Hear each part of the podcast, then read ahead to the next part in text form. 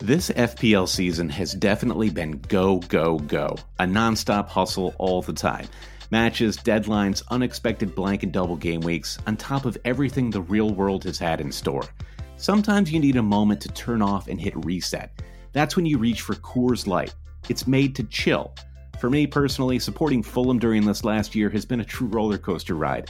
Honestly, when that Adama Traore goal flew past Areola in the 92nd minute of game week 31, the only thing that saved my mental state, the only thing that calmed my nerves, was cracking open a Coors Light. There's only one beer out there that's literally made to chill, and that's Coors Light. The mountains on the bottles and cans even turn blue when your beer is cold. That way, you always know when it's time to chill. When you need to hit reset, just open a Coors Light. It's mountain cold refreshment made to chill. And listen, everyone, summer is pretty much here. It's about to get hot in New York.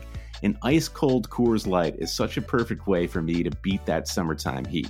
Coors Light is the one I choose when I need to unwind. So when you want to hit reset, reach for the beer that's made to chill.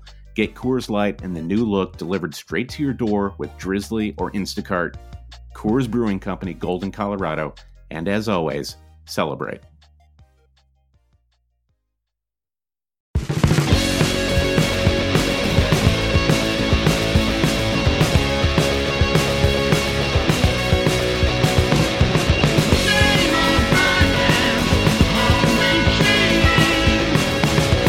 Hail, cheaters, and welcome to Always Cheating. My name is Josh, and I'm here with Brandon. Brandon, how are you? I'm great, Josh. We're recording from the country that now holds the Gold Cup, USA. that is true. I, I, watched a little bit of that Gold Cup game too. It was not too bad. Yeah, it wasn't too bad. I mean, uh, Jordan Morris, one of our more square-looking uh, strikers, pulled it out in the end against Jamaica, and yeah. And the country has been buzzing ever since with this cup. So, Brandon, you'll notice I just said always cheating at the start of the podcast because I, I think I have I've, I've, officially been so shamed on Twitter about the way that I say prem- premiere. Uh, okay. That I now just kind of don't want to say it anymore. It's like I'm, I'm like gun shy. If we didn't say any words that people shamed our pronunciation of, this would probably be a 15 second podcast, Josh. yeah, people people know that there are words that are pronounced differently in the US than they are in the UK, right? That is like a thing that's like pretty common knowledge. Well, we don't need to get into uh, all, all of it here, Josh, but words are pronounced differently all over the world. That is true. That is true. I, I always like to start a podcast by yelling at the people who are listening to the podcast.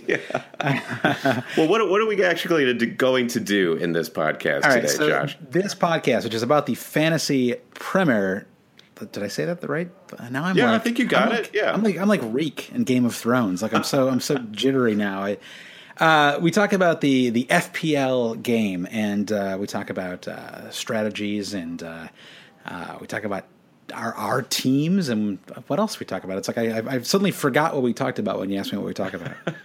well, we just we we revel in the glory that is the fantasy Premier League. We talk about our teams. We talk about players to watch, to pick up, yeah. to avoid, yeah. and we're going to talk about a lot of that heading into game week one. In this episode, we're scouting Manchester City through West Ham. So if you want to go back one episode of Always Cheating, episode 86, we give you a scouting report on teams A through L. That's Arsenal through Liverpool. So this is uh, part part two of two parts uh, yeah, of our I, scouting all the league teams. I, yeah, that is true, and I, I, actually think this is the the more important of the two parts. I mean, uh, if, if for the first two teams alone, um, we are you know we're getting right to to uh, Man, you know, Man United and uh, Man City, you know, right off the bat. Uh, but before we do that, Brandon, uh, just quickly, I um, I think we did a bit of a long intro last time, and so um, if, if you're if you've gone right from part one to part two, uh, I just want to quickly say thank you to uh, we have a bunch of new Patreon supporters, even just since the last podcast, which went out just a few days ago. In the blink of an eye. blink of an eye, and so I want to quickly say thank you to uh, Kieran O'Keefe, Graham Lushke, George Thomas, Bruce Kerr, Paul Ruki, uh, not Mr. Lifto, John Henson, John Torstensen. Uh, thank you all, and uh, I if, if, I have not sent you all of your league codes yet, I will definitely get those to you um, in the next uh, in the next day or so. I've been uh, I've been uh, kind of doing some primary baby duties in the last couple of days, and so I'm a little I'm a little behind schedule on yeah. some of the, some of the stuff. speaking of league codes, to join our special Patreon supporter only league, you have to become a Patreon supporter before the season starts, before August 11th. So we got we've got have other features over there on our Patreon page that you can take advantage for That's just true. a small amount to support the Always Cheating podcast. We very That's much true. appreciate. You can actually join the you can join the regular league at any time, but if you want to get into the head to head league, you're gonna have to join by August 11th. Yeah, the ranks of the always cheating Super League continue to grow as usual. So if you just want to join our regular, huge, massive, very competitive always cheating Super League, just head to our website alwayscheating.com and click the league tab. Right there, you can hit the the auto join button. That's right, and uh, this is really our shortest ever intro. This is this is great. Uh, I almost regret yelling at everybody at the beginning of this episode. Well, uh, you can't take it back at this point, Josh. That's true. Uh, one last thing I want to say before we get right into the episode is uh, please help us spread the word about the podcast.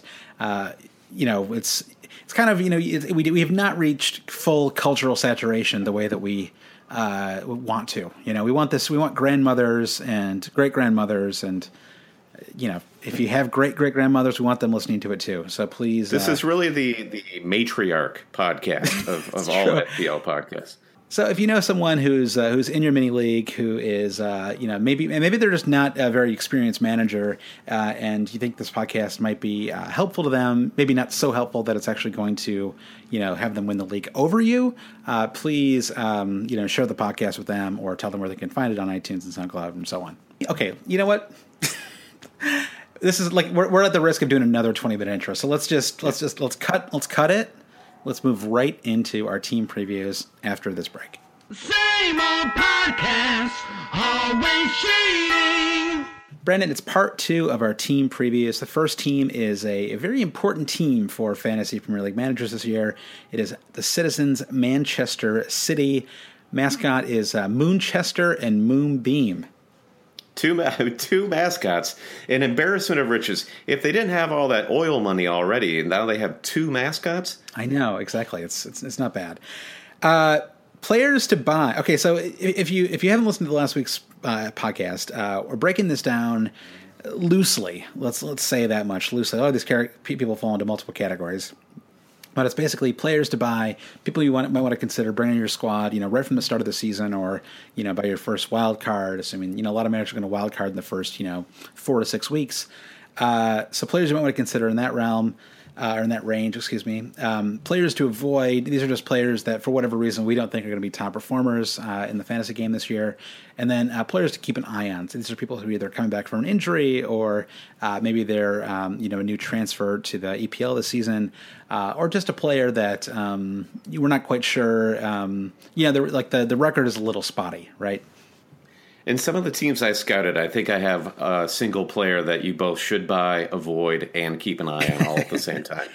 So let's talk about okay. So I have a list of players to buy here, and I'm actually gonna I'm gonna work backwards from this list because I, I think there's really one player who stands out, uh, but I, I, don't want I want to I want to talk about him last. So uh, build a suspense. I like build it. a suspense. Uh, so there are a few options. There are actually there are a ton. Of, I mean, we could spend like a whole podcast just talking about Man, Man City's uh, options this year. Um, so we, we got Leroy Sané, uh, eight point five million. Um, per the uh, Fantasy Football Scout, I like to credit our sources when, when I have a source to credit. Sure. Uh, he averaged uh, 4.8 points per match from game week 22 on after he finally earned a regular role in the squad. Um, the That's concern really impressive, really impressive, uh, and anyone who actually watched City play last year knows how impressive uh, Sane is. I mean, he's really uh, he's really active. Uh, he's a pretty good finisher. He you know links up well with the rest of the players. Um, the concern here is that he's been a little bit in and out of the squad in the preseason. Now that could just be him having his minutes managed, but um, in the last two friendly appearances, he's only played, played about ten minutes uh, in each of the last two games. And these are pretty uh, pretty important games, games where you'd expect him to play some more minutes. Well, I would say I watched uh, a, a much of the Man City Real Madrid match, and it was all thirteen year olds out there playing. it was it was yeah. like a kids match. But the Spurs game too, he didn't play very long.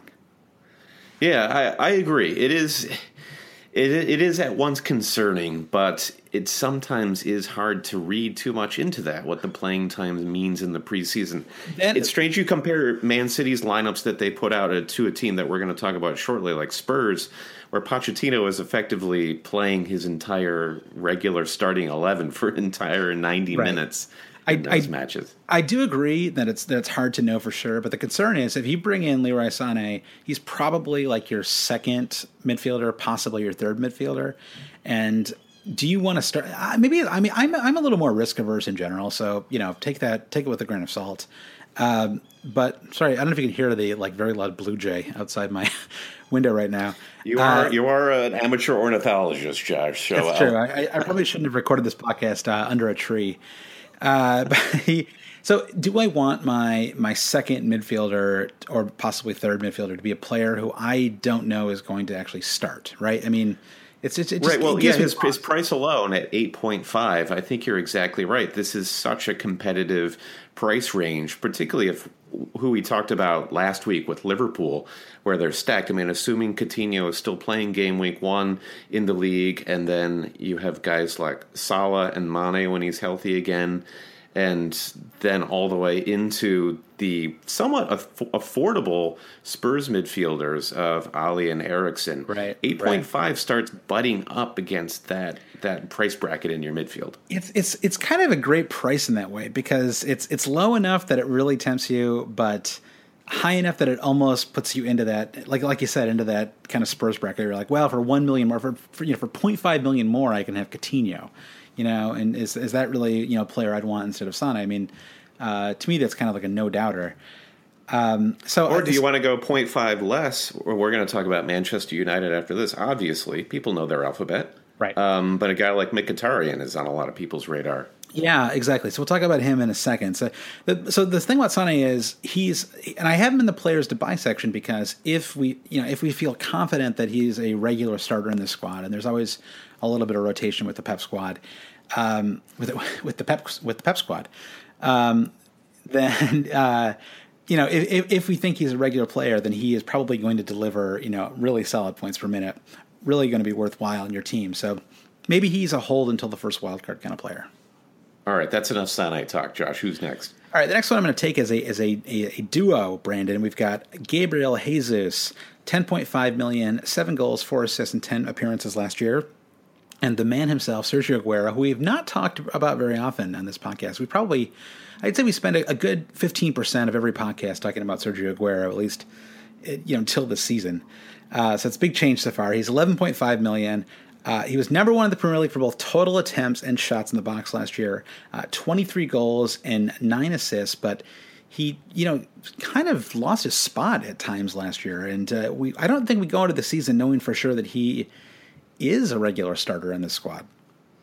It's a hard situation to read. And yeah, I think the narrative around Jesus when he finally became available to Pep, we saw this heavy rotation. Now, Aguero was in and out of the side because of, you know, red card bans and some injury per usual. Right. But there was there was a sense around the league that, uh, for whatever reason, he was getting pushed out.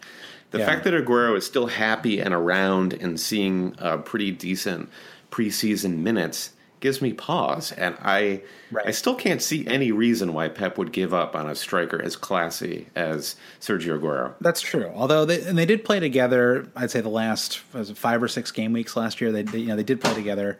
Uh, they both you know they both did perform. So, um, but they didn't perform like neither one really ran away with it. I felt like I'm not even sure if, and you know, if you're a Man City fan, you're probably cringing right now. But I, I'm going to ask the question anyways, and I, I'm not sure that they are a better squad with both of them starting. Like it may not be that they complement each other's skills well enough. Yeah, uh, it, it remains to be seen because there are a handful of new signings that are coming into this midfield that could shake things up and uh, make it a bit more dynamic playing these two strikers up front. So. And they, I, have they played together in the preseason so far? I don't think they've started a, a match together as a duo up front. So this this creates the dilemma, though, right? It's, it's just like Leroy Sané. Uh, we, you know, we know that one of these two players will start. Uh, you know, in any given game week, one of the two of them is going to start. Will they start together? It's just it's not clear, and so I think it's I, am a little nervous about having one of these two players in my squad at the start of the season because even though they're away, right? I mean, they're I mean they're away to Brighton Hove Albion uh, in game week one. Uh, they're home to Everton in game week two, away to Bournemouth in game week three, uh, and they play Watford and Crystal Palace a couple weeks after that. So it's it's a very good start to the season, and you really do need some city coverage. But it's just there's all these kind of red flags around these players. Prediction time, Josh. At the end of the season, coming into game week 38, who has the higher point total, Jesus or Aguero, or are, or is it a wash? I think it'll be Jesus because I think he'll stay healthier than Aguero. Yeah, that's an interesting point. I, I kind of lean towards it, it. will be a wash, but uh, yeah, the injury question is a good one. So we talk about all this risk, and th- this is why I wanted to leave the the last kind of attacking player uh, in the players to buy section. That's Kevin De Bruyne. Uh, and Kevin De Bruyne is, you know, he's he's in, he's in a ton of teams right now, and it's kind of almost by default because he's the one player who, not not by default. He, he you know he's definitely he, he's earned his ten million price tag, but uh, he's the one player who I think everyone feels very confident is going to be starting. You know, the, the vast majority of the game weeks. Uh, he led the Premier League t- with you know twenty one assists last season. Uh, he did have a big drop in shots on target, so it's not clear if if that's um, kind of a you know a change. I mean, we know he can score, uh, and he's often on free kicks. Uh, but you know, I think that there, there's a hope. I think that he'll start to score a little more this year, and that maybe it was um, uh, he was getting used to Pep style or something like that. Um, so I think that he is. I mean, he led the team in touches in the final third. He led the team in chances created.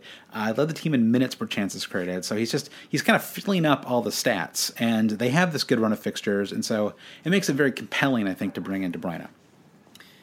And I think you're talking about rotation risk a lot with Manchester City. De Bruyne seems to be one of the players in the team that has the most unique skill set. Right.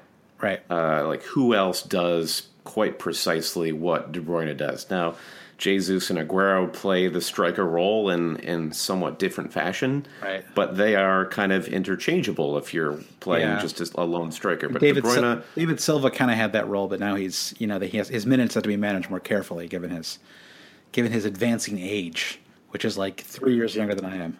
All right, so speaking of attacking edge, or well, okay, that's like a bad transition, but I'm gonna, I'm just going to keep talking anyway. Go with it, man. Uh, my final my final player to buy is uh, all these new defenders on Man City, but the player I'm I'm advocating to buy in the defense is Vincent Kompany, uh, six million. Uh, you know, very affordable price for Vincent Kompany. He had three goals and five clean sheets in 11 matches last season. Uh, you know, the problem with him is that he he never stays healthy. But you know, I think at the start of a season, when you've when you've got that wild card in your pocket, um, you know, he's going to be a very easy player to move. There are a lot of good six million options, a lot of good five point five million options. Um, really good run of fixtures, good chance of keeping some clean sheets. Uh, I think Kompany is the player that I would, the defender that I would bring in. He's already in my draft squad. Is that right? Oh yeah, yeah he's in your draft squad. Oh right, yeah. well, yeah, not my not my uh, initial FPL draft squad, right, but like right. the uh, hashtag draft squad. It's very confusing. not that we, we don't need to get into all that. Uh, so what do you right, think I like, about? I like this group of players. Okay, good. So players to avoid, and I, I don't know. I don't know if you're going to agree with me on all this or not, but okay, uh, yeah, let's see it. For the first bullet I've got here is you know possibly this kind of flies in the face of my Kompany argument, uh, but it's possibly all defenders to start the season. Um, I mean, they're integrating you know a new left back and a new right back. I mean, I know Kyle Walker has you know played in the Premier League for many years, but uh, it is a little worrisome, right? I mean, they didn't keep a lot of clean sheets last season. Um, and it feels a little risky. It does, and they and these new other backs, Danilo and Mendy, both really class guys, but it's it's unsure if Mendy is going to be right in because he's suffering from a bit of a knock, and right. Danilo feels like he was brought in as a backup, so you would exactly. expect to see some trial period there where people are getting run runs out to see how they fit in with the squad. But Kyle yeah. Walker m- might be the safest bet apart from Vincent Kompany. Yeah, it's it's true, and um, you know, from what I read, he really linked up well with with the rest of the squad in that in that big. I mean, I don't want to make too big of a deal of the City Spurs friendly match. I mean, it was you know, it's this preseason game. You know, no one's quite in you know you know, it's it's it's not the regular season, right? It's a preseason match, but um, he did play well, and um, I, I, think he's probably a good fit for that squad. But um, I think you're really counting on assists more than you're counting on clean sheets with him early on. Yeah, I would agree. Watching him against Real Madrid, he looked a little nervous. He had some poor touches, but um, yeah, I, I, do like Kyle Walker. But six point five compared to lots of other wingback options that we're going to talk about throughout yeah, this podcast, it's up exactly. for debate. It's it's it's really it's. I mean, that's the same price as Azpilicueta and. Um, you know, a ton of really, you know, I mean, all, all of the Spurs, you know, defenders are cheaper than that. So um, yeah, I think I, I, would at least be a little cautious with with my. Um, I, I, I, don't think I'd go in and like a double up on my city defense. Even if even if you were, you know, really excited about this team, I wouldn't bring in like Ederson and Walker. Now I see you've got Ederson listed listed here under do not buy, and you've you've got some strong strong feelings here. well, I just feel like you know, as we saw last year. I mean, Man City is going to have the ball a lot. Um, I'm not I'm not feeling super confident in their ability to keep it clean to keep clean sheets at least at the start of the season, uh, and I don't see him getting a lot of save opportunities. So um, I just think at 5.5 million, I, I, would rather have you know one of those five million keepers. I'd rather have Fraser Forster or Tom Heaton or something like that. I just think I'm going to get more points out of those players. Yeah, I gave you a sneak peek at my team over the weekend, and I had Ederson in there, and I've been trying I, I kind of got fixated on this idea that Manchester City is going to come in game week one as the league juggernaut, right. and why not just find a way into these clean sheets? But I think you're probably right, and watching him in some of these preseason matches, he does look very young. He's trying to find his shaky feet. moments for sure. Yeah, yeah. So it's I would move him into the wait and see. I mean, it certainly depends on your goalkeeping philosophy if you're a rotator or if you just like to do a set and forget. Yeah, uh, but but I agree. Well, I think we should move on from City, but I just the last player I have maybe it's it might be too harsh having the players to avoid category, but uh, Bernardo Silva at eight million, uh, joined from Monaco in the offseason. He had eight goals and eight goals and eleven assists and thirty seven appearances for them last year. But I, I, don't know that he's a starting player on this squad at this time. I think that he's more of a rotation player. I don't expect him to get consistent minutes, uh, and I think your money could be spent better elsewhere. So let's jump to Manchester United. Uh, and uh, they also have a great opening run of fixtures. West Ham, Swansea, Leicester, Stoke, and then Everton in the first five. I'm going to take the opposite approach of you, Josh. I'm just going to start with the the big elephant in the room: the 48.2% owned Romelu Lukaku. Uh, just in, incredible, intense ownership, and we we can have that debate of do you have to have Lukaku just because everyone else does, and you don't want to be left behind? It depends on how people split up their team with Harry Kane, but it right. it, it the pro- okay here the the problem about Lukaku or the, the problem with not having Lukaku is you know there's this temptation not to have him because there's like I don't know I guess this like kind of slight you know game theory argument or something that like uh, I mean you know I, I, think it's reasonable not to captain him in a lot of these matches I you know I don't know that he's going to be you know I, I think that you know someone like Kane or even uh, obviously, you know, Aguero or any of the City players could could outscore him in a, in a given game week, but to not have him on your team, just given you know, given his track record of success, given that he's moving to a squad that's going to be more capable of delivering him goals, right? He's never really had a midfield before. Uh, I mean, this guy has basically been on a an Everton team with with, with without a particularly strong midfield. Um, before that, I mean, he was on you know, uh, West Brom. I mean, you know, sure. so he's he's kind of he's never really had a, a, squad that surrounded him like this. And you're seeing in the, in the in the preseason with him just scoring, you know, in every every match practically. Um, so I, I, think that you know he's he's just too good not to own. You know, and he's been yeah. he's been this way despite his Trollkaku Trollkaku reputation. Um, I mean, you know, part of that is because he's been on a lot of teams that basically had nothing to play for come March you know, and I don't think he's ever had a team that could actually win the league before. He's never been on a team that could actually win the league before. So I think, um, yeah, the question I have is whether he can actually get above like 65% ownership. Like, could, could two thirds, could two thirds of the players, play, players actually playing the fantasy game have him in their squad? Yeah, I mean, I think we can get there if he say he scores a hat trick against West Ham uh, right. at Old Trafford the opening week, and then I think we can get to 65. I wonder, like in the but, last five years, what the single highest ownership has been for a player. I mean, because you have to start out at a pretty high level to begin with, right? Just given the attrition rate, like you've got to be yeah. on like you know Man United like you know probably the the largest fan base in the world, right? So just off the bat, any striker in that squad is going to have a big ownership. But then you know it's everything he's done, you know, with with Everton, everything he's done in the preseason, everything that everyone on all these podcasts and blogs is writing about. Um, even if you're not playing the game that seriously, it's he's a player you want to have in your squad. All right, let's put a marker down. Is Lukaku in your squad game week one? He has to be. Yeah. yeah. So Lukaku is actually the only player I listed as to buy on Manchester United. There is a lot of wait and see with this squad. I mean, things are actually getting really interesting. The signing of the signing of Nemanja Matic, which uh-huh. happened today, the day we're recording, right. is uh, totally throwing the whole discussion of Paul Pogba into a tailspin because everyone thinks, well, does does bringing Matic in push Pogba up forward, and does Pogba suddenly become more of an FPL asset than he had been before? Right. So um, do, I, do I, I, do have Paul. I do have. Yeah. Sure. So uh, going to players to keep an eye on, I have Paul Pogba here, and the Matic signing does change the way we look at him. But can he really perform farther forward? Now, yeah. Uh, you pulled some stats for us here. Well, just I have joked on recent podcasts that Paul Pogba can't shoot, and you know, I like at some I had some moment recently where I was like, you know, I better actually check and see if that's true. Um, and I mean, he certainly scored. Mo- you know, he he was a pretty decent goal scorer when he was at Juventus. I mean, I think uh, you know two years ago, he, I think he had 13 goals and, and nine assists. Uh, his final season there, but last year he only converted 5.4 percent of his chances.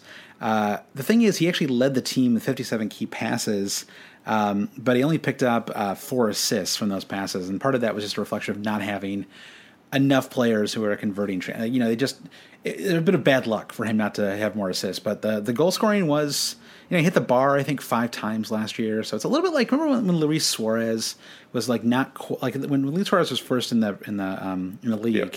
He yep. was not quite as good a fantasy asset as fantasy asset as he used to, as he should have been because uh, a lot of woodwork. Just, yeah, a ton of woodwork. So uh, but then his last couple seasons, you know, I guess he just I don't know, improved his accuracy, got better, got luckier, whatever it was, um, and suddenly he was kind of a must-own player. So I, am slightly like coming around on Pogba. I mean, what do you think? So I actually believe that Henrik Mkhitaryan is going to be the breakout midfielder here for Manchester United. His game is just slightly different than Paul Pogba's. I feel like Mkhitaryan is more uh, a more of a forward influence. Same price tag, 8.0. We have much lower ownership thus far, leading into game week one at 5.5. It, I don't know if it's silly to call Mkhitaryan a differential, but if you're looking to inve- invest in Manchester United attacking assets in addition to Lukaku, I think Mkhitaryan would be where I would go. Now, yeah. So what do we define I'm, as a, what? Let's just be. You know, it, it's early on in the season still, and and what do you think uh, we would define as a as a differential? That is a, a player who um, you know, whose whose ownership is low enough that if he really performs, it's a chance for you to you know kind of have an edge on your on your opponents. Is right. It well, it's less than ten percent.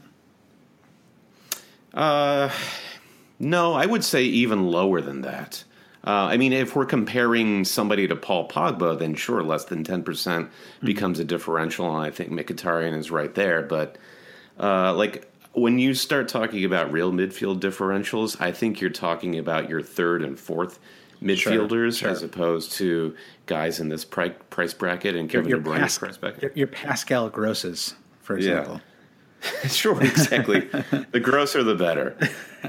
So that's why I think this question is actually pretty compelling. As we're saying, we've got yeah. two two guys who who kind of played different key attacking roles in the Manchester United midfield with Mkhitaryan and Pogba, it could really make or break your side if both of these guys start scoring points. Yeah, I guess I'm just going to have to wait and see on both. I mean, I wish that Mkhitaryan was a little cheaper. I, am kind of surprised he's still eight million, given that he didn't really do anything last year. Right, he was in Mourinho's doghouse the first half of the season, and then he played good for a few weeks, and then he got injured, and was kind of in and out of the squad. I mean if he was like seven million or seven point five, I'd be all over him. But I, I for yeah. some reason, eight just like it seems a little too high for me. Well, here he is, Josh, in our keep an eye on uh, category. True. I'm not telling you to buy him right out of, right out of the gate. Right. Another guy to keep an eye on, Victor Lindelof. He is the uh, defender of choice right now. 11.7 ownership. New to the league, 23 year old Swedish central defender from Benfica. He's not known for scoring goals. He scored two goals, I think, in his, his last few seasons there at Benfica. But you're comparing him to this the rest of the Manchester United defense at 5.5. He does seem like a reasonably priced way in if Right. he becomes nailed on.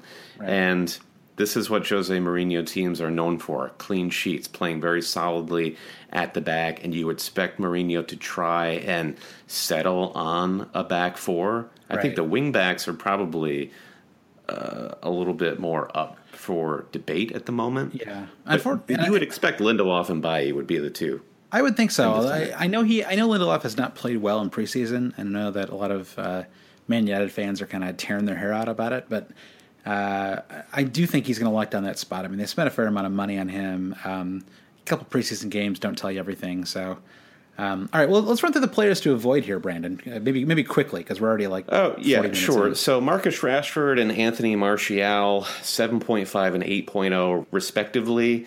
The cost is just too high for the rotation risk associated, and it's a pretty crowded midfield.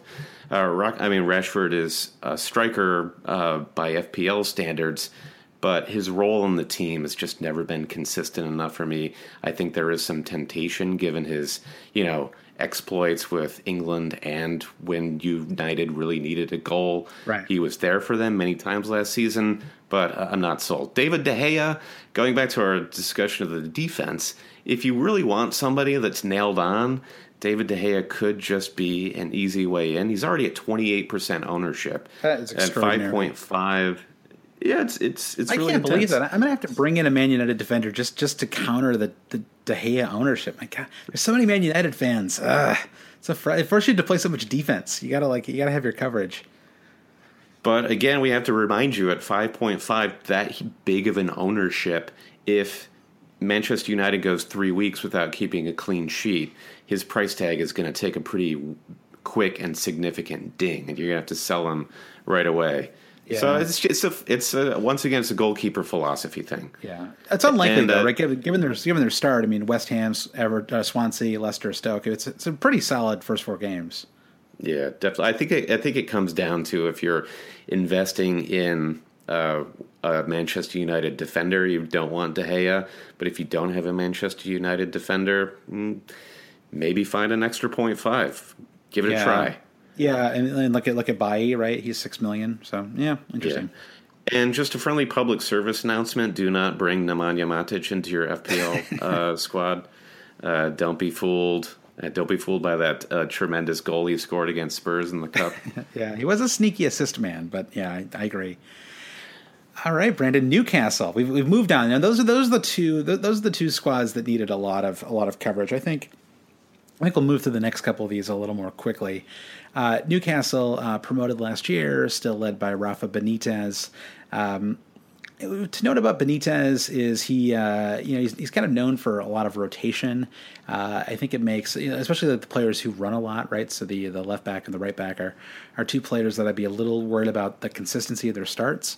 Um, Yep. And I think that okay, so I actually asked Ben Dinnery a question on uh, on Twitter this afternoon. I was curious, you know, who he thought the most uh, the player most assured of starts was, and I, it was kind of a mixed bag actually. And he, I, I think he sort of was talking about a couple different players, and he was sort of sort of depended on. He thinks like you need they need like five more signings basically. So uh, we'll see what happens there. The one player they did okay, so let's let's talk about players to buy on Newcastle before I get caught up in my own words here. Uh, we have uh, Elliott, uh, the goalkeeper. Um, what is it? Is Rob of, Elliott? of Rob Elliott's Punch Out fame. That's right. Rob Elliott, who was on the he was the starting keeper at the end of the season when Newcastle went down. Uh, he is four million, and uh, by all accounts, it looks like he is going to be the starting keeper for Newcastle. Uh, and a four million starting keeper, Brandon, is uh, really the dream for any for any fantasy manager. Uh, especially given that they have a pretty decent run of fixtures to start the season. Uh, they play Spurs in game week one, which I think has kind of thrown everybody off because you just don't want to have a you know, it's not about that game week one squad. You know, you always want to like have like players that just have like just like badass ma- matchups It's across all, the board. all killer, no filler. Even Right. even the goalkeeper that you're not even going to start has to have a great matchup. Exactly. Uh, but after Spurs, they play uh, Huddersfield, West Ham, Swansea, Stoke, and uh, Brighton. Uh, and uh, you know the West Ham game and the Stoke game are both home. Um, it's a it's a it's a pretty darn good run of fixtures after the after the Spurs game. So Elliott at four million is a, a goalkeeper you really could start, and I'm thinking pretty seriously about an Elliott uh, rotation with Fraser Forster right now um, for my squad. Um, I'm just not I'm not I'm not feeling the Ben Foster love right now. So yeah, you know, I'm but, with you. Yeah, yeah. Uh, the other player, the other defender that I'm looking at is uh, Florian uh, Lejeune, or perhaps perhaps it's Lejeune. Uh, I have not heard his name. Uh, I see no accent aigu there, Josh. So yeah, I'll, I'll, stick with Lejeune. He's in the Capoue camp until uh, we're told otherwise. he is a newly signed center back, and he's been very impressive in preseason. He's uh, he's priced at 4.5 million, as I think all of their defenders are. Um, you also have uh, DeAndre Yedlin, who um, had five assists and 21 starts last year. Uh, he had the best successful tackle rate of any promoted defender, so he uh, could be a great bonus point magnet. But the problem is, I think there's going to be some rotation with him, and it's not even clear that he's going to be a starter from game week one on. Um, and I think that I, I, would I would exercise a lot of caution when it comes to bringing Yedlin, and I'm just I just don't know that he's going to be a starter uh, out of the bat uh, off the you know at the start of the season. The which um, pains us to no end as great American homers. Yeah, exactly. So if if, if Florian Lejeune is a little too risky for you, um, I think Jamal Lascelles uh, is the other player that I would look at. He's also a center back. Uh, he had 41 starts last season, so you know consistent start record. Uh, he had three goals and one assist. Uh, he's been recovering from hernia surgery, but uh, I did a little research this week, Brandon, and I actually like read a few, I read multiple articles and listened to a Newcastle podcast. So oh, I thought you were going to say you were exploring the uh, Journal of American, the American Medical Association, learning all about hernias. I read, yeah, that would have been amazing. Uh, I, I, even, I, I, even read the player ratings for their um, their Minds uh, friendly match. So um, anyway, Lascelles actually didn't play in that, but uh, Benitez said that he is uh, he looks set to recover by game week one. So I think he'll slot right in if he's back. And uh, three goals and one assist is pretty solid return for a for a central defender. Uh, so you know, obviously you're not going to get the attacking threat that you get from the um, you know from the um, uh, from the fullbacks, but I think that uh, might be a little a little less risky. Um, the other, okay, so the player that I would also consider, uh, there's actually two. Uh, one is Matt Ritchie. Um, actually, I'll take them together because they're kind of in the same category. You have Matt Ritchie at six million uh, and Dwight Gayle at six point five million, uh, and I'm grouping them together because they both stunk in the Premier League. Uh, now, Matt, Matt Ritchie came up, and I know this from personal experience because I had Matt Ritchie in my, my starting team two years ago. Bournemouth. Uh, and he was like the only midfielder in that team who was not scoring goals. Uh, and I think his and everybody had him. He was like the hottest midfield option to have, uh, and his price st- like he dropped like 0.7 million or something like that in the first few weeks. Um, and uh, but but you know he went back down to the championship, um, and he had 12 goals and seven assists, uh, competitively priced at six million. So um, you know whether you want to you know, whether you think his experience with Bournemouth is indicative of how he's going to play in the Premier League, um, I kind of do, and it kind of makes me less likely to bring him in. I have to say. We could put him in that Rob Brady category of Robbie Brady, I should say, category of Matt Ritchie will have one, maybe one and a half great FPL moments this season, and right. we'll cap it at that. Dwight Gayle is uh, a little more expensive at 6.5. I mean, you could he certainly earned it. He had 23 goals and 26 starts in the championship. I feel like when I was when I was looking at the championship last year and during the regular season, it was anytime you saw a match report, it was like two goals from Gayle, three goals from Gayle. He was he really played well in the championship. Uh, but when he played for Crystal Palace, he was definitely a rotation player, not a consistent starter. Um, you know, and so again, it's it's kind of like Ritchie. Like, did is that just did he need someone like Benitez to bring out the best in him, or is it that he kind of found his level and that for whatever reason the the you know the style of the championship, which is kind of funny actually because the championship is a slightly more physical league, and I don't think of Gayle as a particularly physical player. He's got a pretty small frame. Yeah, but for whatever reason, he really did perform well there. Maybe he was faster than the other players. Um, so I think that he, um, I think he's a little bit of a risk. I but I, but he could have like a Charlie Austin type season too. I could see him like just really being a consistent attacker for um, for for Newcastle. Although I still think they're probably going to bring in another forward. I mean, I, they, they seem like a squad that's due for a couple more big moves. Before, yeah, you know, I, maybe not before the season, but before the end of the transfer window. I guess there's there's been you know a, a, few headlines over the course of the summer of Benitez not being happy with the amount of money he's he's gotten to make his signings. So I mean, maybe that's just all uh, smoke to cover up the fact that they're taking longer than they hoped to make their signings, and there's just right. going to be a flood of them. Right, right. Yeah, it's possible. But uh, actually, the podcast I listened to today made it seem like they kind of spent some of that money last year. Remember, they kind of went on a big spending spree as they were going out of the championship, and they brought in all of these Premier League level players. Uh, so yeah, anyway, including Andros Townsend. Yeah, exactly. Well, and Jonjo Shelvey. Um, yeah, speaking of Premier League level talent, we've seen this guy before. Exactly. Speaking of players to avoid, uh, five point five million, uh, five goals and eight assists last year. I mean, Jonjo uh, can absolutely crush a ball. He's he's like Charlie Adam. You know, every now and then, uh, Jonjo will just destroy a ball. And uh, there is nothing sweeter than seeing a guy like that just just look like he's going to explode the inflatable balloon inside of the ball. It's really incredible. so he's I, I, I, kind of like Jonjo. I like that he sort of leans into the um, Vold- the Voldemort jokes. Sure, but but I also and his, his goal celebration where he makes little eyeglasses around his eyes. Yeah, exactly. But he's kind of he's also kind of an ex- like he's he's he's verbally explosive. He tends to get a lot of yellow cards and red cards, and he's he's a player who like if you're going to bring him into your team, just get ready for like a total yellow card brigade because you're going to get a million of them this season. He seems moody. He does seem moody. Josh, Josh, I feel like you did an, an amazing job with the Magpie section. Oh, thank you very much. Thank you. Uh, I hope that prepared our listeners for the, the terrible job that I'm about to do with Southampton. okay, let's go.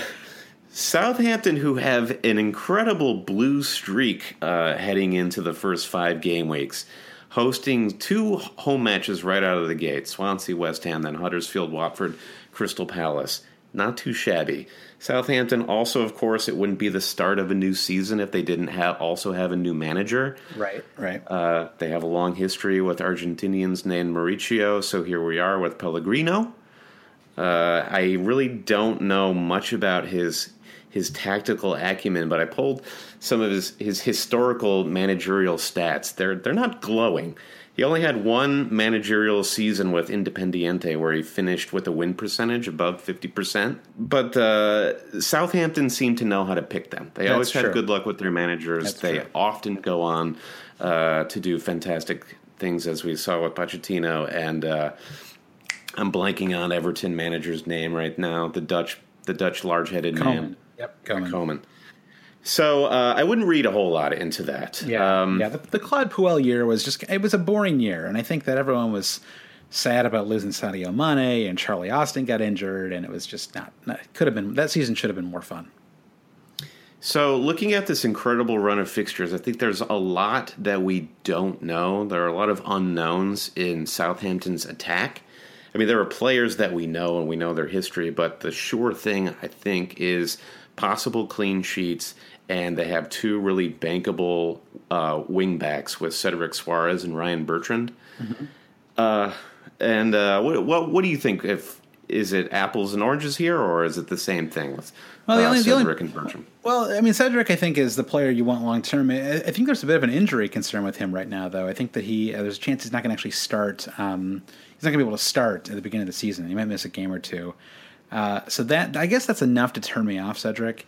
Um, and so that kind of turns me towards Bertrand or maybe, maybe Maya Yoshida. I mean, he just scored a goal in a friendly over the, I think it was over the weekend. Um, Yoshida, you know, that guy was like the the fantasy darling the second half of last year.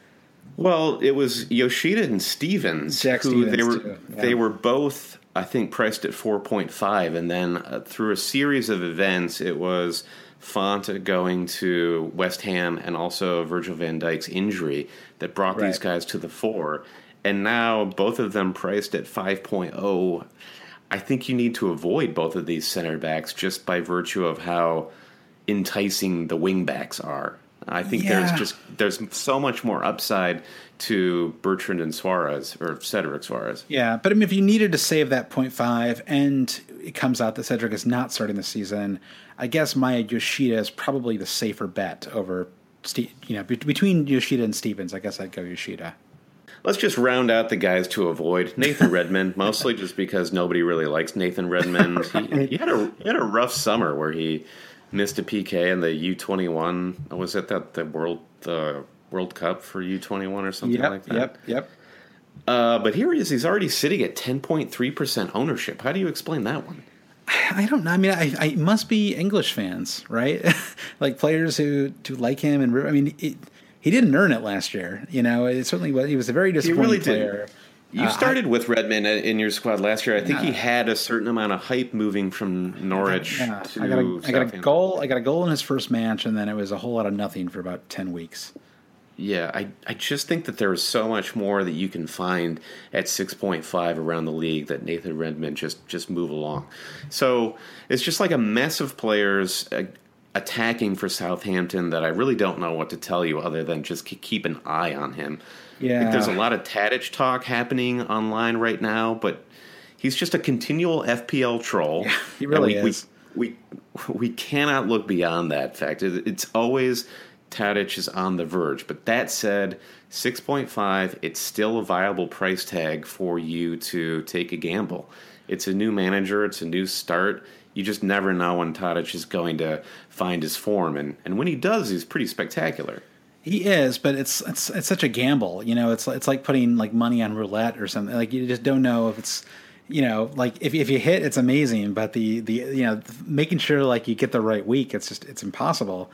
Um, James Ward Prowse is someone that sticks out to me here, and I know you've got him on your list. Um, you know, five point five million. I think he's pretty assured of starting this season. Uh, you know, given their fixtures, he kind of kind of profiles as a really good uh, fourth midfield option. He's one of those players I feel like we have all collectively just watched grow up through the FPL game. yeah, it's like kind of like Raheem Sterling. Yeah, definitely. Like somebody who becomes uh, just a band aid on your FPL team a couple seasons ago to a guy that you're starting to hear chatter about. Hey, listen, when he comes onto the field, he's actually taking corner kicks right. to the point where he's a set piece specialist. He looks like he's on the verge of just a regular starting spot in this team. Yeah. to the point that he, that's pretty good. To the point that he finally gets sold to Liverpool. You know, it's yeah. it's the career arc of every of every great Southampton player. Yeah. All right, now let's talk quickly about the striker situation at Southampton. I mean, Gabby Gabbiadini and Charlie Austin, these were two very different stories last season. Right. Gabbiadini burned everyone during that stretch of double game weeks, mm-hmm. even though he, he, he was really hot on fire when he came into Southampton. Right. And then Charlie Austin, who everybody loves, mm-hmm. but he got injured. Do you, yep. it, so it's a matter yeah. of, of who plays and, and, and how I think, play. Yeah, I mean, Gabbiadini, I, I think he just scored a goal in a friendly. I think he's he's more likely to be the starter. Um, yeah, it's hard for me to get over what he did to my team uh, the end of last season. He might have like literally. Did, yeah, he might have like literally cost me hundreds of dollars. Uh, so it's uh, it's hard to shake that off. Um, I, you know, I will be objective. I mean, again, it's given these fixtures, you might need to take a risk on one of these midfield players. I mean, even someone like Nathan Redmond, as much as we were just, uh, you know, uh, kind of talking him down. I mean, just someone. I mean, maybe, maybe it is Tadic, right? Maybe it's just somebody who um, is capable of huge returns.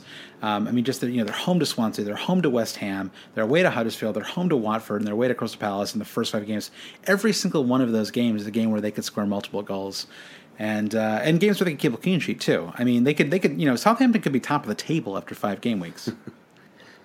it's true. For as much as I'm kind of like glossing over all these attacking options, there it's guaranteed there will be many goals in the first five game weeks. Yeah. So it, it yeah, take a shot, take a stab at it. All right, if you had to just take one one midfielder or one forward, just you know, price is irrelevant. Which one would you take? I think here I go Ward Prowse and Gabbiadini and maybe okay. that's just me trying to figure out a good uh, package proposal that I can bring to my boss. Like, hey, look, right. I saved you money with Ward Prowse. Right, right. I, I do have this feeling though that Tadic is is frankly the sexier option here. I think I'd pick Ward Prowse though too, mostly because it allows me to have a Southampton player for these fixtures uh, and it gives me, you know, gives me a, what I, you know, an affordable fourth midfield option, and I think there's a decent chance he's going to get some attacking points. Uh, and it doesn't take up. I don't really want to even put 6.5 million into one of these Southampton players, at least not until you know and we're farther into the season, or even like two or three game weeks in. And we just have a better sense of who's actually starting in this squad, and you know how far how far up everyone's positioned, and so you know it's it's just a little like it feels a little unsettled this team right now. All right. In in light of all this talk of Southampton, I think we have to go back and, and talk further about Ryan Bertrand. Okay. So, I I think you're Oh, really kind of con- you're convincing me that this start is so great for them, and there's just a huge upside for Ryan Bertrand. Uh, I think he might be worth really, really worth the five point five to start in your squad. Well, you I mean, don't I even think have. I think um, I think in a heartbeat I take him over my Yoshida at this point. Yeah, you could be right, uh, and I don't even think we've mentioned Fraser Forster yet. I mean, that that's a player who is who's kind of locked into my team right now. I mean, I, I just love Forster at five million uh, to start the season. I mean, Forster and Elliott that that's nine million. You know, it's the equivalent of two, um, you know, two four point four, two point four, two four point five million keepers, and uh, I, you know, I actually don't even plan to play Elliott. I'm just going to play, you know, Forster five game weeks in a row. How tall if you if Rob Elliott is standing on Fraser Forrester's Forrester's shoulders, is that as tall as uh, me? You think? No, I think it's I think it's three meters tall, Brandon. Right, you're, I love you're on the metric system. I don't even know how tall that is. I don't know meters. Uh, Brandon, the what? Tell me what the uh, what what's the ownership percentage on Fraser Forrester right now? I'm trying to I'm trying to take the pulse of every, everyone's interest out there. I can tell. I know. I feel like you've not thought as deeply as I have about about uh, this this Southampton team. It's really Six six point eight percentage out there. Yes. Uh, people taking Forrester. exactly. And C- Cedric to me. I mean, I, okay, Cedric actually doesn't have a. He's not flagged anymore, but I, I haven't heard any of this injury news that you have, Josh, about Cedric. I, well, you know, forgive me if I'm completely wrong out there, listeners, because I, uh, I I thought I heard something, and you know, who knows? Maybe I'm just maybe I like. Maybe I'm You're thinking of us. Maybe there's a Can't be Cedric. too careful. Maybe there's a Cedric in the Portuguese league that I read about my mistake, and I'm just totally. Were you actually reading your uh, comedy blog about Cedric the Entertainer? That's he. Yeah, that's what it is. Cedric the Entertainer has a uh, sprained elbow, and uh, he's going to miss a couple gigs. Brandon, let's move on to Stoke City. okay, let's do it. All right, The Potters. the Potters, Pottermus. What's their what's their, what's their should be- start look like? I should have. I should be listing all their. Ma- I actually know the mascots for all these clubs, so I, should be listing them off as we You go. are a ma- mascot. Uh, so po- Potter Pottermus. Yep, exactly. Like like, and it's a hippo, Like so a it's like it's like hippo. It. Yeah, exactly. Uh, players to buy, no one. Uh, play, okay, here's Oh. the situation with, with with Stoke City is they are um, they have a, they have a really difficult start to the season. They play uh, Everton away, and then they play Arsenal, Man United, and Chelsea in uh, three of the following five fixtures. Um, and then even then they're away to West Brom and Newcastle, neither of which are particularly great fixtures either. Um, they have not bought anyone, uh, at least anyone of note. Um, and they lost uh, Marko Arnautovic, and the team is getting old. I mean, it's just a, I don't know, it's it's it's a little bit like what happened to Swansea last year. We were like, are you guys not going to make any moves? Like, is it just is this what's happening? Jonathan Walters kind of looks like Gandalf the White at this point. He's just It's he's just a very ancient looking man. He is, and, and Peter Crouch. I mean, he's still like getting serious minutes for them. So, uh, I wouldn't recommend buying anyone in this team. Uh, the players that I would I would particularly avoid are Jack Butland, who uh, was was one, a once great fantasy keeper, but he is uh, sadly overpriced at five million. I, I really have no idea why he's priced at five million. I mean, he didn't even play last year. You know, he had this knee injury, um, and the team isn't any good. So it's that seems like an over overprice. Um, and Kurt Zouma, who's also um, who would be an interesting option, maybe at least long term, uh, but he's still priced like a Chelsea player. Uh, What so a ludicrous price tag, five point five. That's insane. sad. It's too bad. Hey, he doesn't even, he doesn't really have a lot of goal threat. It's not like he's a you know an attacking central defender. He's he's not like a John Terry type or something. So I dare say, even if he were still at Chelsea, five point five would be a criminal price feels a little high. I mean, I guess if he if he got a starting spot in that squad and he was five million, then he'd just be like the most owned player, right? So. Uh, players to consider. Uh, there's there's two, and it's funny because my notes are like almost exactly the same for both of them. Um, and you have, you uh, Shaqiri, uh, Xherdan Shaqiri, who is uh, priced at six million. It's been you know his third year in the league. It's actually been pretty disappointing as far as I'm concerned. I mean, you know, came from Bayern Munich, a highly rated player. You know, he's plays really well in the Swiss national team. Uh, has not really done anything so far in the in the league though. Um, four goals and two assists last year. And you have Joe Allen, who's 5.5 million. Uh, was playing farther forward at times last year, uh, kind of in an Etienne Capoue role, um, and had a what would we have to call a slightly fluky six goals and three assists. Josh, we uh, had some last good season. times last season. We did have some. uh, In fact, our, our the avatar in our Twitter feed uh, for a very long time was uh, was a picture of uh, Joe Allen. Um, so with with his Jesus beard, so I, I wouldn't recommend either one. The reason I, I even list them as players to consider, though, is I mean the fixtures will turn around at some point. Uh, they're both affordable, certainly. I mean, yeah, these are we're talking about you know fourth midfielder options right here, um, and one of them is going to move pretty far forward in Arnautovic's absence. I guess it's going to be Shaqiri. I mean, I mean, there's there's Ramadan Sobhi too, who's kind of an interesting player, but um, is too un- unproven to, to- for anyone to really consider right now. Um, so I think you know if I had to guess, uh, it could be you know in six or seven weeks there could be a time when when you really want to have someone like Shaqiri, uh, but uh, certainly not at the start of the season. Brian, you want to take a quick break? Yeah, let's take a quick break and we'll be back. We'll be back with Swansea. All right. Same old podcast, always cheating. Hello, Josh. We're back from that very long break. Um, are you are you sitting down? Uh, I am now. I, I actually I went for a short run, uh, and I'm feeling pretty refreshed now. Okay. All right. Swansea, uh, dicey fixtures to open up the season. Southampton, Man United, Palace, Newcastle, and then Spurs in game week five. Players to buy for Swansea. Everybody's favorite fifth midfielder, Tom Carroll. Please stand up. Come on down. You're in the team. Uh, he he's, he suffered from a small amount of rotation at the end of last season, but I think that was just Paul Clement knowing that he needed to conserve some legs for a very uh, pressure filled run in for Sure. Swans. I uh, he's he's just got a great mind for the uh, sort of for the midfield and. I think he'll be used quite well. I think he, he got away with something here coming in again at 4.5 million. You love Tom Carroll. It's a it's a long and, and heated love affair.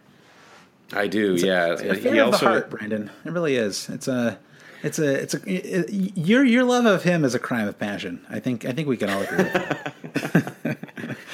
Uh, speaking of passionate things, there's also Lucas, Lucas Fabianski is on my players to buy list. He's this is a rotational keeper.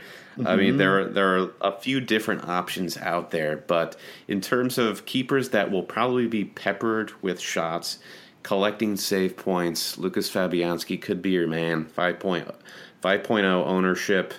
Um, yeah. So Fabianski. Yeah, I like him too. I'm glad he's he's a half million cheaper than he's been the last couple seasons. Uh, he, at five million, he was just a little too pricey. Uh, but at 4.5, I think he's really interesting. But I, I, he's a second wild, not a second wild. He's, he's a first wild card player. So get through this this kind of difficult first run of fixtures, and then and then maybe look at uh, Fabianski for your first wild card. All right, I don't know if this is controversial to say, but I have Gylfi Sigurdsson listed as a player to avoid.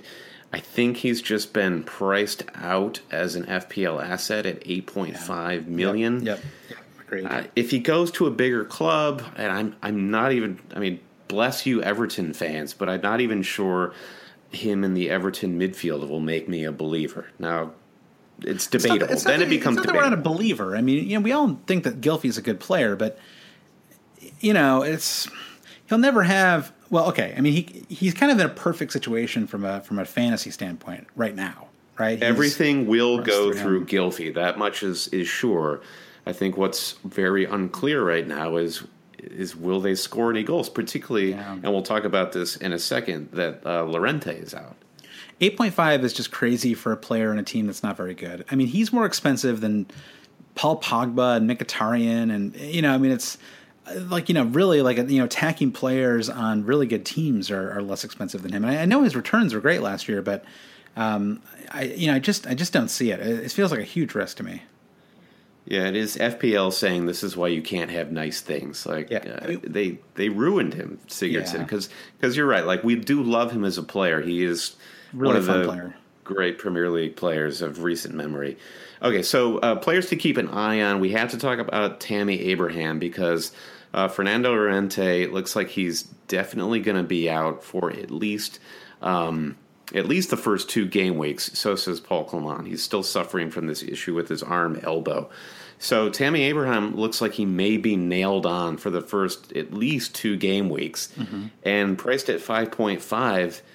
Uh, that's fantastic. He's a young 19 year old English striker and uh, uh, one of the many cast of Chelsea loanees out there. He scored 23 goals last year for Bristol City. Now, granted, this is the Bristol City that finished in 17th position in the championship, but still, that is an incredible goal rate in the championship. All right, prediction, Brendan. How many weeks do you think Tammy Abraham will be in your team in the full 38 week season? From zero to 38.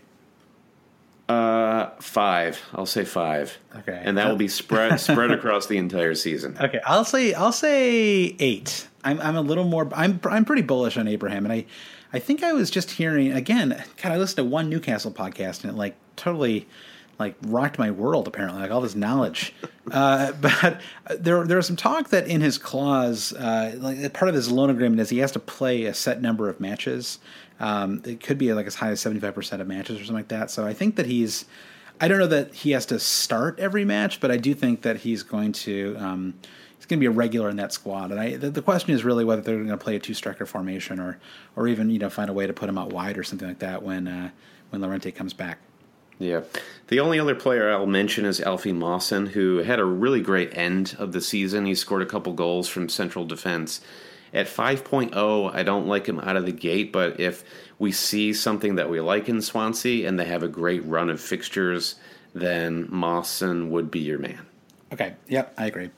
Uh, Spurs, Brandon. Um, okay, the thing about Spurs is we all kind of, I feel like it's going to get really redundant to talk about Spurs because if you're listening to this podcast, you've already done a lot of thinking about Spurs. So let's get the obvious one out of the way they moved Kyle Walker from uh, from Spurs over to Man City uh, and install Kieran Trippier, Trippier, not Trippier, Trippier. Uh, into the squad. He had uh, five assists in limited minutes last season.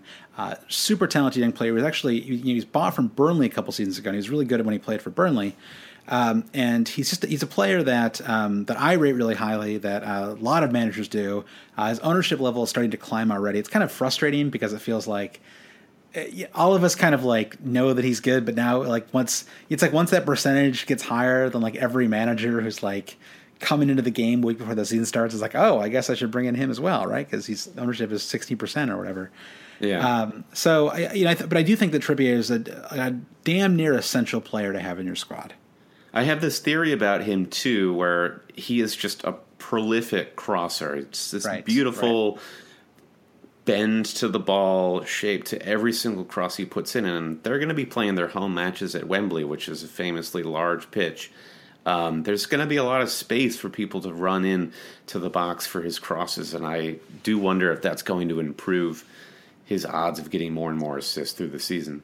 If you wanted to to to be a little more, um, you know, take a, a slightly spend a little bit more money, and I'm not even sure if you're really going to get more attacking points out of this player, but you could look at Toby Alderweireld, who's uh, only six million this year, is a little more affordable. Um, has certainly delivered over the years. Last year um, he was injured for a stretch, so he wasn't quite as didn't put up the numbers he did the season before, but season before that he was absolutely spectacular. I mean, absolutely one of the. I mean, just you know, fantasy aside, he was one of the best players in the game. Yep, no doubt about it. No uh, doubt about it, Josh. No doubt about it. So then we come to the big three: Harry Kane, Christian Eriksen, Dele Alli. Uh, let's talk about Eriksen and Alli first. So everyone seems to have Dele Alli right now. And I'm starting to wonder, and I can't tell if I'm just if I'm just getting too clever here. I'm starting to wonder, and it was actually that it's the, that same pitch idea that you were talking about a minute ago. Yeah. If if Eriksen might be a more interesting option as not not interesting, but as a they're almost equally worthwhile, right? I mean, you could almost argue for just a, a double up on those two players. Yeah, I, in a sense, and I know we kind of have to talk about it because it's why we post this podcast. But part of me feels like this isn't even worth talking about because it's so Eriksen hard to judge. Yeah, it's hard to judge. It's hard to predict. I think it could go either way. Uh, I think the the one thing I keep coming back to, and, I, and maybe you'll make the same point, is that Alli Dele Alli is just a younger player. He's his skill set is still growing and being fine tuned. He will become better over the years, and what does that mean? That means that his points potential is just going to continue to grow. Yeah, I mean, I think the the smart bet is Alli, but I, I think there's a, a, a real argument, and I, I, don't even want to use that differential phrase right now because you know going into game week one, you should not be thinking about differential. You should just be thinking about who is going to score the most points, right? I mean, worry about different differential options when it's you know game week 32 and you're you know 67 points behind the your mini league leader, and you need to find someone who you know who no one else owns, so you can bring in and you know hopefully shoot up the ranks. Start of the season, it's just who do you think is going to score more points, Eriksen or Alli? It's, it's a little bit like the know. opening of the Hunger Games, where the whistle blows and you just have to run for the nearest weapon to right protect yourself and attack. That's that's what game week one is. Do you think that Trippier Trippier will be on more free kicks? Um, that he might take some free kicks away from Eriksen. I know that he, he he's a pretty good striker of the ball on a, on a free kick or a corner. So um, I, wouldn't be su- yeah. I, I, wouldn't be surprised. I mean, Eriksen kind of has those duties locked down, but if there comes yeah. a point where he because Eriksen tends to play every single minute of every match ever played in the history of football. right. So there, there could come a point where he's just like, well, I'll continue to play and be a maestro, but can Trippier, Trippier take some of these uh, dead balls off of my off of my to do list. Right, exactly, and uh, so I, I, do think that um, and Eriksen's also looked really good in the preseason, which is maybe why I'm starting to talk myself into Eriksen a little bit. I'm, I'm not sure if I'm going to do it or not. I mean, Dele Alli is my current squad right now, but I I have at least thought about. I mean, if Eriksen were nine million and Alli were nine point five, I'd already have Eriksen in my squad. Um, but then being the same price, it's really it's really tricky. Yeah, it is. I mean, say this even though he doesn't score as prolifically as other players, Christian Eriksen does seem to love to score goals. He does. So. I think I feel like he got a little unlucky last year too. He actually probably should have should have had more goals than he did. Uh, yeah. I actually don't have his uh, his conversion rate here, but I I, I wonder if I, I, wonder if his conversion is a little lower than it than it maybe could have been. Um, okay, Harry Harry Kane. Let's talk about the big man. Yeah, Kane. Uh, very expensive at twelve point five million this year. Uh, notoriously slow starter. Also, probably the best goal scorer in the league. I mean, the only other player be, who's close is Lukaku. Um, and 29 goals, seven assists last season. A little bit backloaded those goals. I mean, he scored I think like what is it like eight goals in the last two games.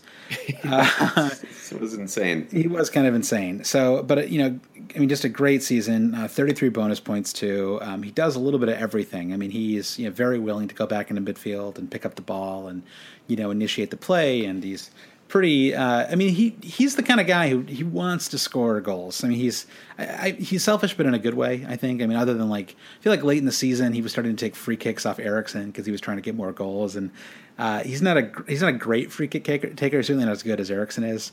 Uh, but the question is, is he? It was like squad? Lukaku stole his lunch at some point, and Kane yeah. was like, "You know what? I'm getting the golden boot. Exactly. We're, we're, not going to win the league. Give me the golden boot." So, is he in your squad in game week one? Well, to me, the bigger question is: uh, Do you have to make a choice between Harry Kane and Romelu Lukaku, or is it essential to have both of them?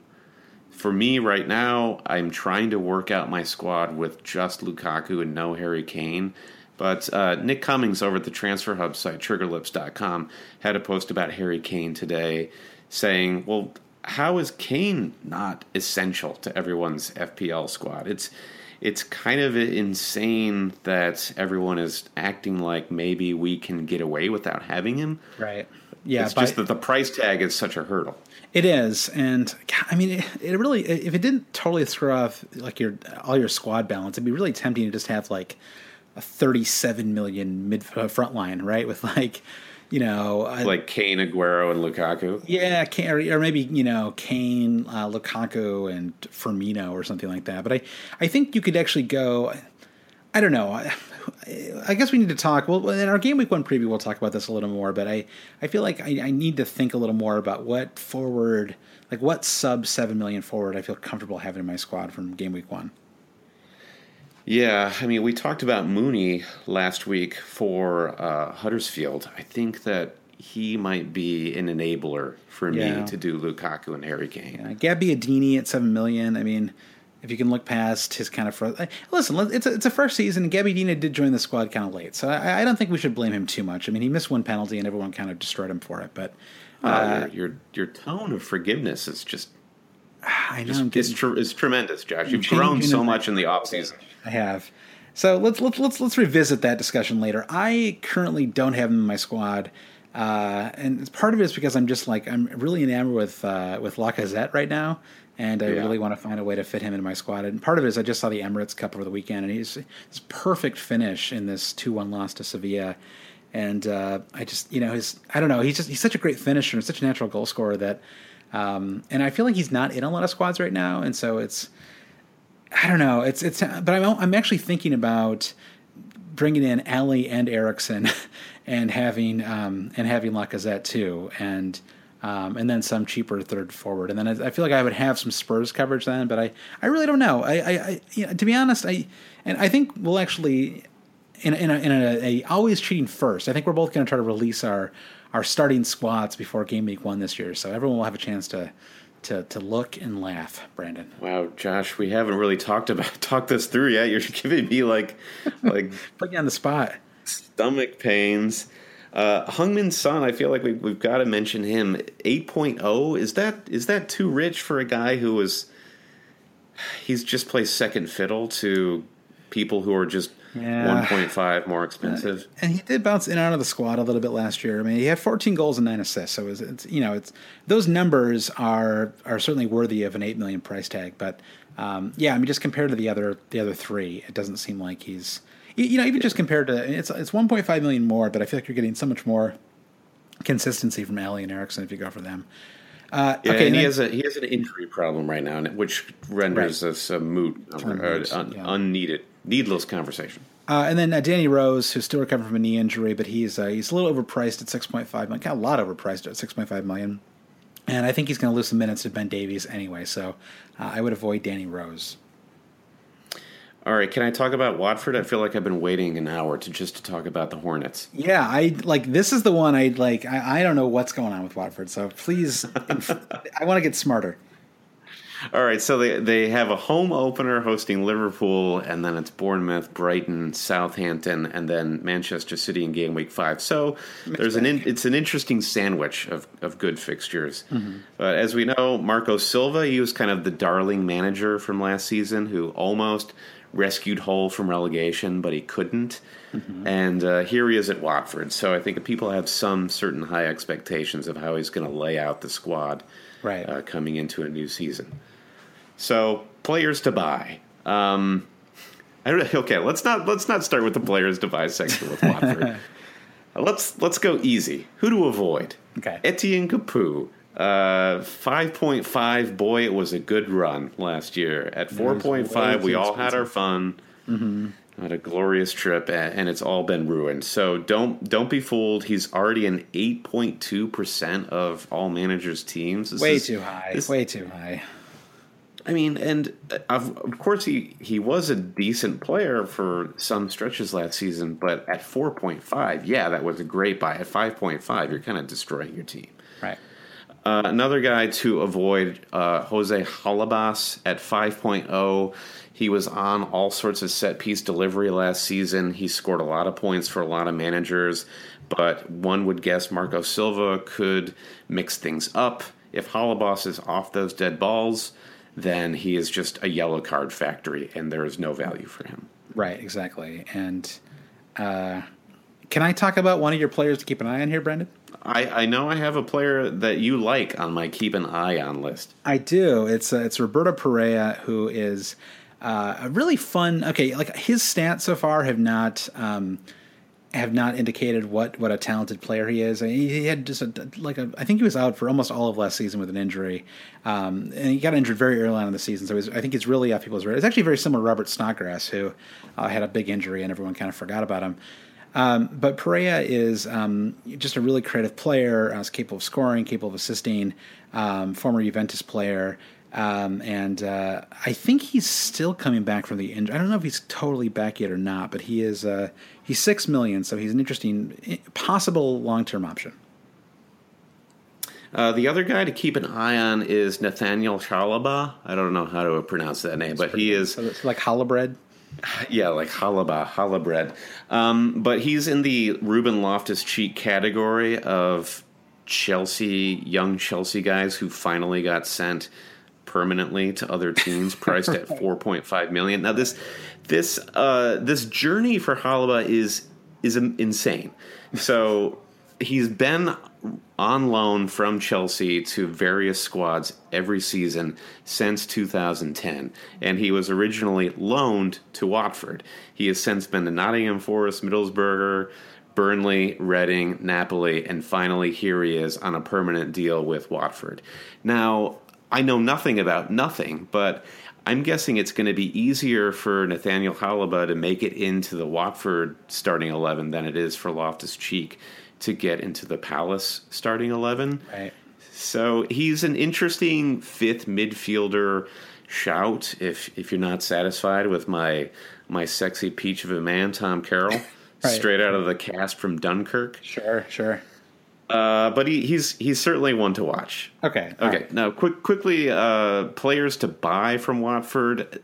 This is a good place to go collect 4.5 defenders or uh, Heurelho Gomes coming in at 4.5 as a GK if you're looking for some rotation game weeks two through four. Um, and I'll just point out Prödl and Britos. These guys are a pretty decent central defensive pair, and they're active uh, offensively on corner kicks. So there you go. Try it. Okay, fair Try enough. it. This team is depressing me right now. Let's move. I, I just they have no identity right now. I, I'm kind of waiting for it was. I guess we'll never have those Deeney uh, Ighalo days again, will we? That was so fun. I mean, I will say about uh, Deeney at six point five, the door is still Sure. slightly ajar for Natural Deeney to become a factor again. Yeah, I agree. Did you say factor or factor? Was that a was that a Freudian slip calling Troy Deeney a fat guy? Uh, Brandon West Brom, uh, another team that I, I got. I got some easy ones here, Brandon. I, I had I had the uh, I had the the Spurs one, but uh, West Brom is an easier one. We've okay. Well, it's, it's easy and it's not. Okay, here's the thing about West Brom. They have a, they have a great they have a great run of fixtures to start the season. They play Bournemouth at home, Burnley away, Stoke at home, uh, Brighton away, West Ham at home. Right, five games in a row, uh, all of which they are arguably favored to win. Um, I'm sure. I'm sure they won't, and I think West Ham could be sneaky good this year. um, okay, so players to buy. Uh, you kind of want to. You know, you can pick your defender. Um, our pick would be. Uh, I say our pick. These are this is my pick. Uh, would be uh, Craig Dawson. Just scored a goal over the weekend. He's five million. Uh, then you got Ben Foster at four point five million. Now I will note that they have not looked good at all in preseason. They have been losing a lot of matches and conceding a lot of goals. Basically, with you know a, a squad that's pretty close to the squad they're going to have at the start of the season. So uh, it gives me a little concern about clean sheets, but you know it is the preseason, so you know take it for what it is. You know the sort of the reputation that Pulis carries over from his Stoke days, you know, with Huth and Shawcross, it makes you think that West Brom is this like absolute clean sheet machine, but they, they really weren't last year. I mean, the value in their defenders were in the you know the goals that they were scoring, and like they kind of all scored a bunch of goals. Uh, outside of Nyom, who I was like, I was like the one dummy that had Nyom while everybody else was getting goals from. Or Johnny Evans Yeah, right, or Johnny Evans on that Uh, one infamous game week? Right, exactly. Uh, players to avoid. Uh, you might want to avoid Nyom, actually. Allan Nyom, he's not necessarily assured of a starting spot. And Hegazi, who they, they brought in the offseason as a slightly risky 4.5 million option. Uh, I'm not sure I'd take the risk because it's just not clear who's going to win that spot. Uh, I would probably pay the 0.5 more for Craig Dawson. Um, and I also wouldn't double. It's kind of tempting to see these fixtures and think about double up on the defense, but uh, I mean, to me, it's it's like it's just watching with i mean it's like the, it's very unscientific right so if you're like statistically inclined you can just ignore this whole like rant i'm about to go on here but they have not. I can't believe you're going to rant about West Brom. i'm not going to rant exactly but it's it's hard for me to get excited about them given what i saw week in and week out the second half of last season which was a team that was just conceding an absolute boatload of goals and they've looked bad in the in the offseason and I also don't know if they have enough attacking threat to keep other teams from just kind of driving at them in every match, you know? So Jay Rodriguez doesn't do it for you. doesn't quite do it for me now. So um, McAuley is uh, doubtful for the start of the season, which you know also makes their defense a little bit worse.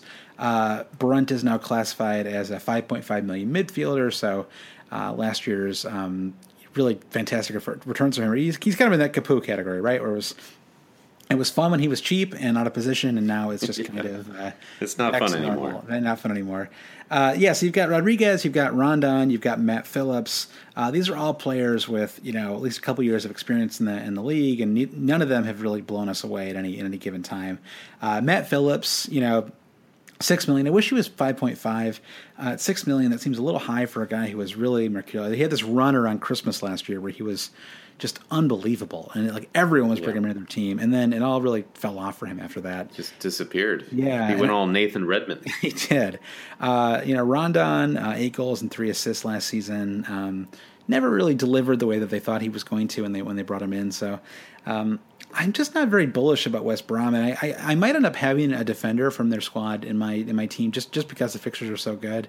Um, I'm sure they you know and like you know I'm sure they will get some clean sheets at the start of the season. I mean Bournemouth and Stoke at home. And that Stoke game in particular, in game week three, looks like a great clean sheet shot. So, um, you know, just uh, take the whole team with a grain of salt, is what I'll say. Yeah, no, I, I agree. I, I guess uh, that's where Ben Foster comes in into the picking out these clean sheets in this Right. stretch. Yeah.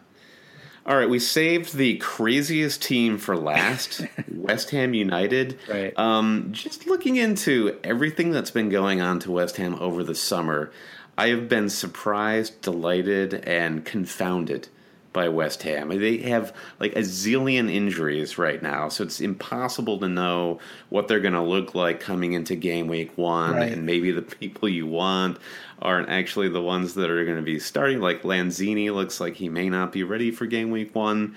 Um, but let's just talk about uh, their opening fixtures. They're away to Old Trafford, and then it's it's three away games right out of the bat. I think there are some issues with the London Stadium right now that they're tending to. Right. But it's uh, you, it's Manchester United, Southampton, Newcastle. Then they get to Still host. Huddersfield. Yeah. No, yeah, no, it's not bad. Uh, it's it does diminish my uh, my feeling that they would have clean sheets. So, which leads Sure. me to the first player I want to talk about to buy, Joe Hart. Can you believe that you've got a guy like Jack Butland, who yes had this amazing season with Stoke, you know, way yonder two years ago, Right. But Joe Hart, starting keeper for England, um, at least off and on, comes in at four point five. I, w- I would have assumed he would have been a oh. 5.0. Yeah, it's. I, thought he was going to be 5.0 too. I mean, 4.5 is kind of like a come and get me price. I, I I'm still not sure. Yeah, I know he didn't play that well for uh, for Torino last year. Um, I don't think I'll have him in my squad, but I, I like that he's there. I mean, the whole team is constructed like like they've got like one last chance to win it all or something. It's like it's like they're they're building for like this season and this season only. Yeah, Yeah. It, it's it's like Bilic knows that if if I don't make something happen and somehow somebody opened the coffers for Right. him.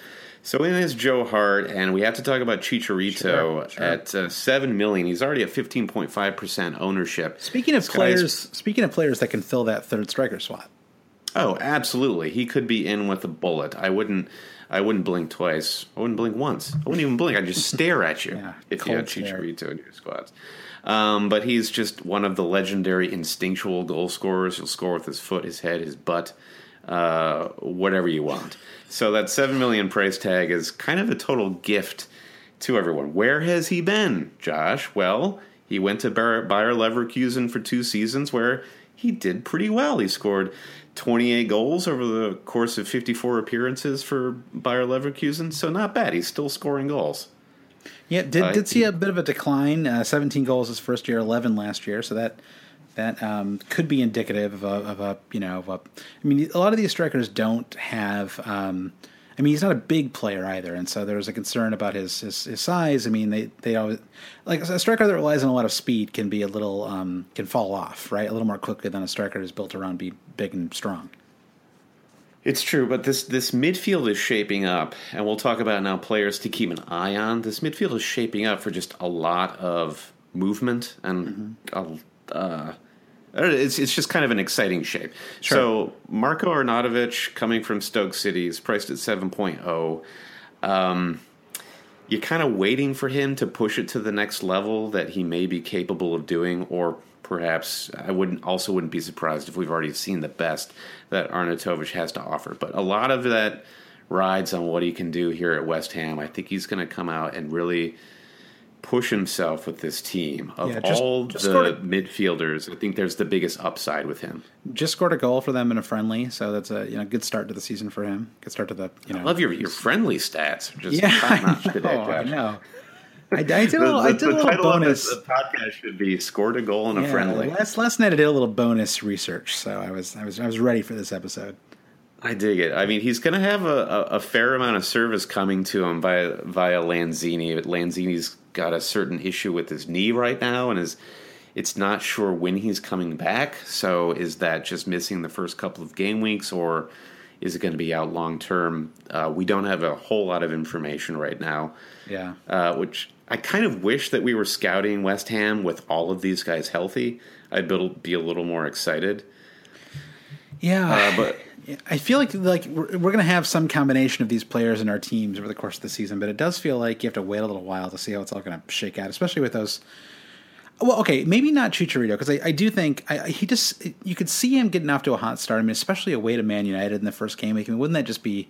I feel like that's just the kind of thing that happens, right? Like a like Yeah, back narrative and- has to happen. Yeah, and it's a great narrative. Yeah, exactly. So we'll see what we'll see what he does in game week one, uh, and then Newcastle away in game week three, Huddersfield at home game week four. I mean, uh, pretty good fixtures, you know. And if you you know, I, I wouldn't I wouldn't let that Man United fixture away um, scare me off of having Chicharito to start the season.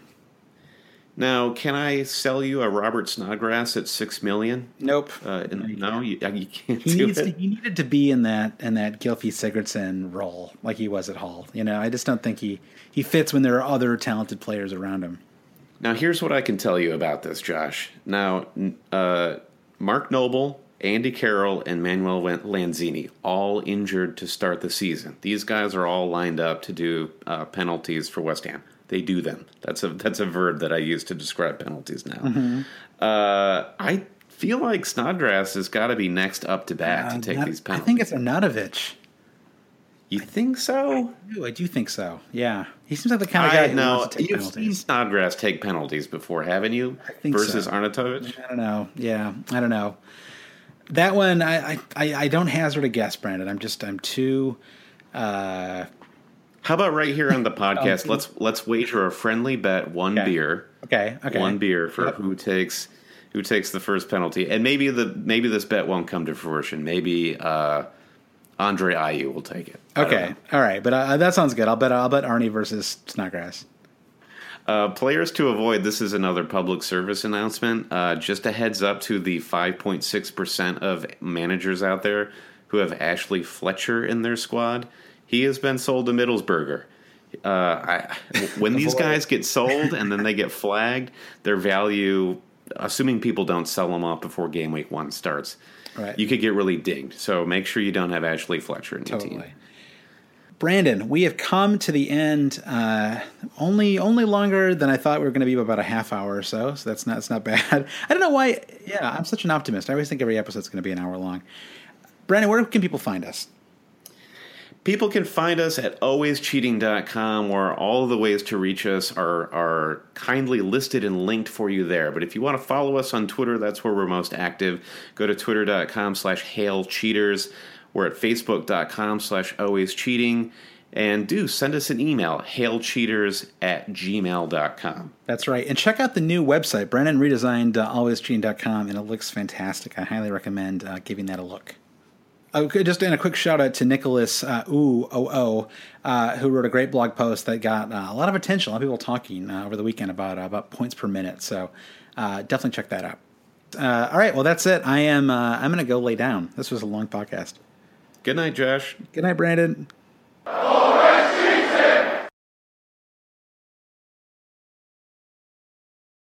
Whether you're a world class athlete or a podcaster like me, we all understand the importance of mental and physical well being and proper recovery for top notch performance. That's why I'm excited that Unifyd Healing is sponsoring podcasts on the Blue Wire Network. Unifyd Healing is a new and super innovative global network of wellness centers powered by Energy Enhancement System, or EE System. If you haven't heard of the EE System yet, then you'll want to listen up. This technology promotes wellness, deep relaxation, purification, and rejuvenation. Wherever you are across the globe, access to a center is easy and affordable. Interested in experiencing the EE System technology for yourself? Go to unifydhealing.com slash bluewire to learn more and find a center near you. That's unified, U-N-I-F-Y-D, healing.com slash bluewire. No material or testimonials on the Unifyd Healing website are intended to be viewed as medical advice or a substitute for professional medical advice, diagnosis, or treatment. Always seek the advice of your physician or other qualified healthcare provider with any questions you may have regarding a medical condition or treatment and before undertaking a new healthcare regimen, including EE system.